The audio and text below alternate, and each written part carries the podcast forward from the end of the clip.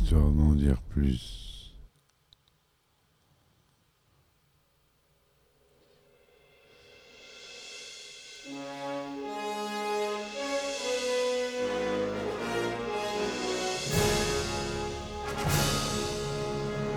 Eh ben attendez, on est en France. Allez, cul sec.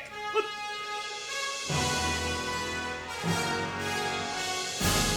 Personne ne veut le croire et pourtant c'est vrai, ils existent, ils sont là, tarnatata. Non.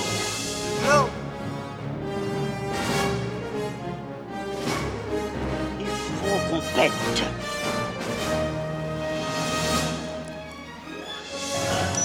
Voyons, le circuit branché, convecteur temporel, temporisé. Bonjour, bienvenue sur l'histoire d'en dire plus.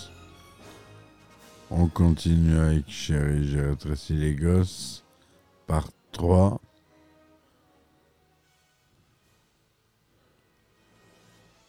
Juste avant de commencer, une petite aparté.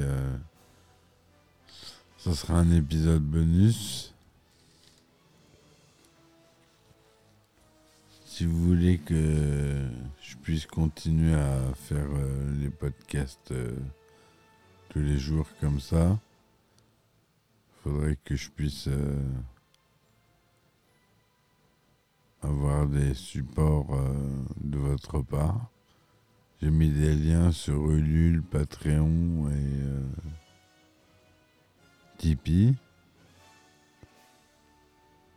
Alors là, j'ai lancé une campagne Ulule, donc je préférerais que vous alliez sur la campagne Ulule.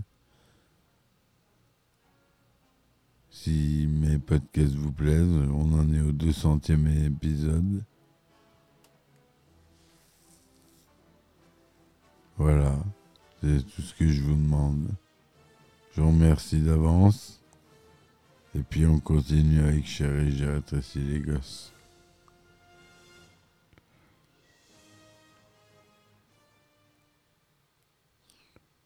Donc... Traverser un jardinet grand comme la forêt amazonienne est une aventure qu'on ne vit pas tous les jours. Mais travailler sur un décor censé multiplier par 1000 l'environnement quotidien, c'est pas mal non plus. Les irrégularités topographiques d'un vrai gazon furent reproduites avec une telle fidélité qu'il ne restait pratiquement pas de surface plane ou poser les rails de travelling pour les mouvements de caméra les plus amples. Les accidents de terrain ne laissaient aux caméras que 10% du décor, dit Johnson. Faute de pouvoir le déplacer comme nous le voulions, nous changeons de point de vue souvent possible. Nous contournions aussi la situation en modifiant carrément le décor, en enlevant les touffes d'herbe, en ajoutant les fleurs. Malgré ces restrictions d'ordre spatial, il fallait à tout prix que chaque plan paraisse différent. Au fur et à mesure du tournage, la course aux effets spéciaux grignotait l'avance qu'ils avaient pourtant prise avec Rick Fischer. Je rebondissais d'un décor à l'autre, on me happait pour me demander des conseils, supervisait l'élaboration d'une scène. Nous manquions cruellement de personnel qualifié. J'en étais réduit à utiliser mes interprètes comme assistants. Les événements prenaient une tournure insensée. La quantité de travail à fournir était harassante. Parfois, nous n'avions même pas le temps de vérifier les caméras avant les prises. Joe Johnston compatissait, mais il était soumis à la même pression. C'était son premier film et un gros budget par-dessus le marché. Un important soutien logistique s'imposait. Après avoir convaincu Disney de l'urgence de la situation, Fichtner appela le chef électricien Mike Mallet en Californie et lui demanda de venir lui prêter main forte à Churubusco. Dans la foulée, nous avons embauché 3 assistants supplémentaires, un Américain et 2 Mexicains. Quand Mike est arrivé, j'avais perdu 10 kilos. Le soir, j'étais tellement fatigué qu'au lieu de rentrer dîner à l'hôtel, J'ai acheté des sandwichs chez des vendeurs ambulants. Je savais que ça finirait par me retomber sur l'estomac, je ne me trompais pas. Je suis tombé malade, et quand je dis malade, vous pouvez mettre des majuscules à malade. Grâce au renfort, l'équipe des effets spéciaux put enfin respirer. Jusqu'à l'apparition de nouvelles difficultés causées par l'éclairage de l'écran bleu nécessaire à d'innombrables surimpressions et incrustations optiques. C'était un écran bleu colossal, explique Fichter, environ 12 mètres sur 20. Comme nous n'avions pas les moyens de l'éclairer avec des lampes fluorescentes, nous avons recouru au système D, surface peinte, filtres colorés, bidouillages divers. Nous avons fini par utiliser une armada de lampes à incandescence, soit environ 55 de 10 kW à 40 et 45 de 5 kW, plus 9 projecteurs à arc, 4 dirigés vers l'écran, 5 vers les objets à filmer. Seulement les variations de tension empêchaient tout éclairage régulier. Imperceptibles pendant le tournage, elles ont créé un clignotement bleu dont nous nous sommes aperçus quelques mois plus tard.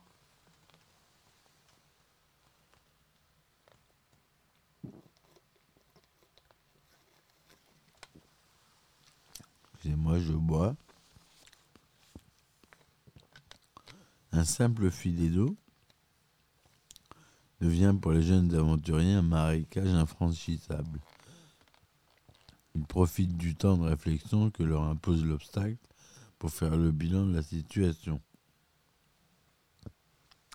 Tout à leur désœuvrement, ils lancent des cailloux dans les profondeurs fangeuses. En fait, ils lançaient des pierres dans rien du tout, révèle Smith. Nous avons envisagé de planter nos brins d'herbe géants autour d'une vraie rivière, mais la manœuvre aurait coûté trop cher. À la place, nous avons construit une rivière miniature, pas plus grande qu'une table de billard.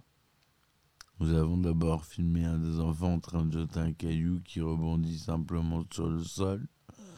En ce temps, un de nos assistants tirait dans la mini-rivière avec un fusil à plomb pour simuler les remous.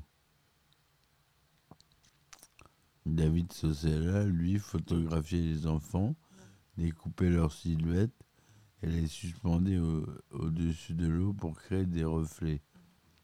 Ensuite, nous avons assemblé optiquement tous les éléments. Mais ce n'est pas pour me vanter, mais je n'ai jusqu'à présent rencontré personne qui se soit aperçu de la supercherie. Et puis si, tiens, je m'en vante, il n'y a pas de raison. C'est vrai, après tout, il n'y a pas de raison. Pour rendre la séquence encore plus convaincante, Fonseca fabriquait un second cadavre d'insecte qu'on peut voir descendre la rivière sur le dos. Au centre du cadavre, Dave avait fait gicler une substance jaunâtre et visqueuse absolument dégoûtante. Dans l'espoir de repérer leur maison, les trois garçons essaient de voir un point de vue aérien du jardin en escaladant une fleur de 18 mètres de haut. Pour cette scène, on construisit tout bonnement un tronc gigantesque, spécialement assisté par Peter Cheney, pour que les jeunes acteurs puissent y grimper sans encombre. Comme le tronc devait avoir la flexibilité d'une vraie tige, nous avons imprimé un léger mouvement rotatif grâce à trois palons disposés sur un support triangulaire suspendu au-dessus du décor. Ce système faisait osciller la fleur selon un cercle de 10 mètres de diamètre. Notre préoccupation majeure était bien sûr la sécurité des enfants. Pendant l'escalade, ils portaient tous des harnais reliés soit à la tige, soit au plafond. Alors que les minuscules alpinistes parviennent au sommet, la tige se met à pencher dangereusement. Nick perd l'équilibre et se retrouve catapulté sur une fleur toute proche. Le calice dans lequel il plonge est une nappe de plastique distendue, éclairée par-dessous pour lui donner un aspect transparent, explique Johnson. En essayant de s'extirper du calice, Nick, très fragile des sinus, se retrouve couvert de pollen, collant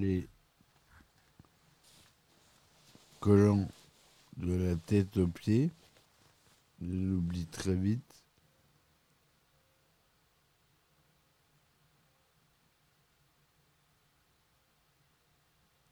Son allergie, lorsqu'une abeille grosse comme un éléphant surgit dans un vrombissement grosse de Boeing et se met à planer au-dessus de sa tête.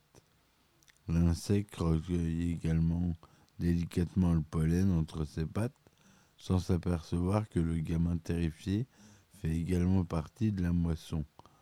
Russe, toujours accroché à la tisse voisine, saute sur le dos de l'abeille, attrape fermement son camarade alors que l'insecte décolle. La séquence qui suit est une combinaison d'animation image par image, de miniatures et de prises de vue réelles. Ces dernières furent réalisées avec Robert Oliver et Thomas Brown au-dessus d'un énorme abdomen d'abeille fabriqué par Image Engineering. L'abeille mécanique était principalement constituée d'un thorax moulé en fibre de verre et d'un abdomen incliné, articulé par ressort, explique Chenet. Pour supporter le poids de l'insecte et des deux enfants, mon mécanicien Bruce Hayes et moi-même avons élaboré une armature hydraulique en spirale qui reposait sur un cylindre hydraulique caché dans l'abdomen. Ce même abdomen recouvrait une colonne vertébrale composée de 7 vertèbres articulées reliées entre elles par un arc de cercle et fixées à l'enveloppe extérieure selon leur place dans le squelette. Elles pouvaient ainsi s'articuler comme une véritable abeille. Pour la peau, David Sosalla a utilisé des fibres de verre recouvertes de fibres optiques teintées censées représenter les poils. Conscient que l'épisode de l'abeille impliquerait un énorme travail de post-production, Tom Smith se mit en quête d'une compagnie d'effets spéciaux très fiable et arrêta son choix sur Perpetual Motion Pictures, une jeune entreprise de Paloma dans la banlieue de Los Angeles.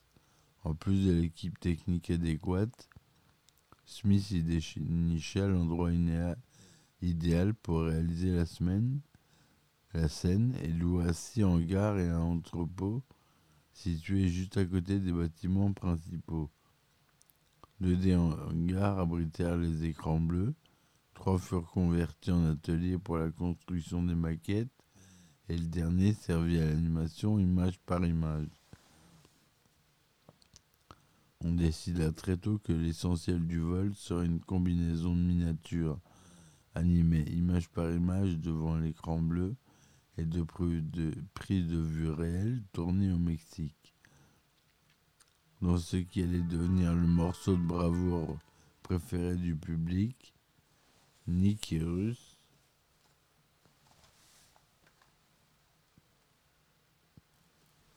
s'accrochent farouchement au dos de l'abeille pendant qu'elle se livre à une vertigineuse série de loopings.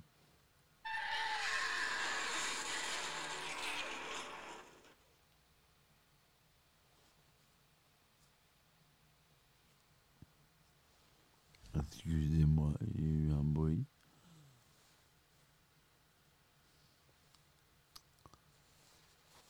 Dans le jardin des Szalinski, elle bute contre une palissade, traverse une volière, fonce sur le barbecue, dépasse les chaises, se perd dans un labyrinthe de chemises en train de sécher au soleil, puis déboule vers Wayne Szalinski et Big Ross Thompson.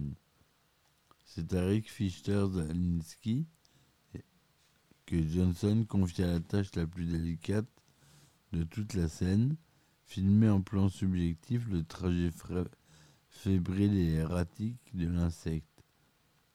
C'était un sacré défi, mais la perspective de relever me donnait des ailes.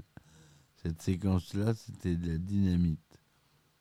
On m'a d'abord proposé une caméra VistaVision, mais ça ne me semblait pas une bonne idée. Ce sont des appareils performants, mais très volumineux, très lourds. Le seul moyen de frôler l'herbe et de survoler les obstacles comme je voulais était d'utiliser un objectif endoscopique, un périscope en forme de tuyau ou un miroir de 90 degrés. Même avec cet équipement, je n'aurais pas eu la liberté d'action que je souhaitais. Voilà pour cet épisode bonus spécial Chérie, j'ai rétréci les gosses. J'espère que ça vous aura plu. N'hésitez pas à contribuer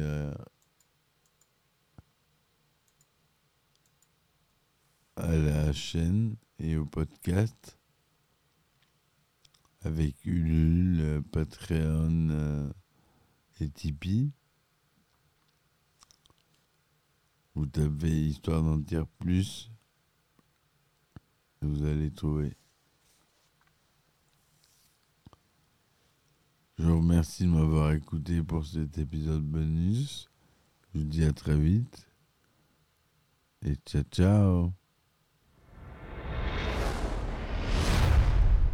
Histoire d'en dire plus.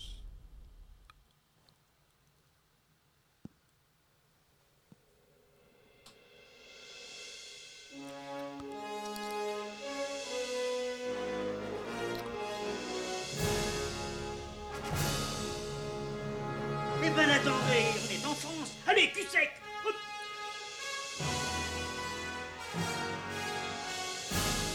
Personne ne peut le croire et pourtant c'est vrai, ils existent, ils sont là, tarnatata.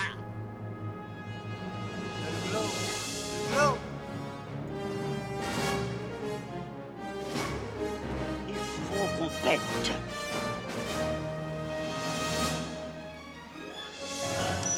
Voyons, le circuit branché, convecteur temporel temporisé.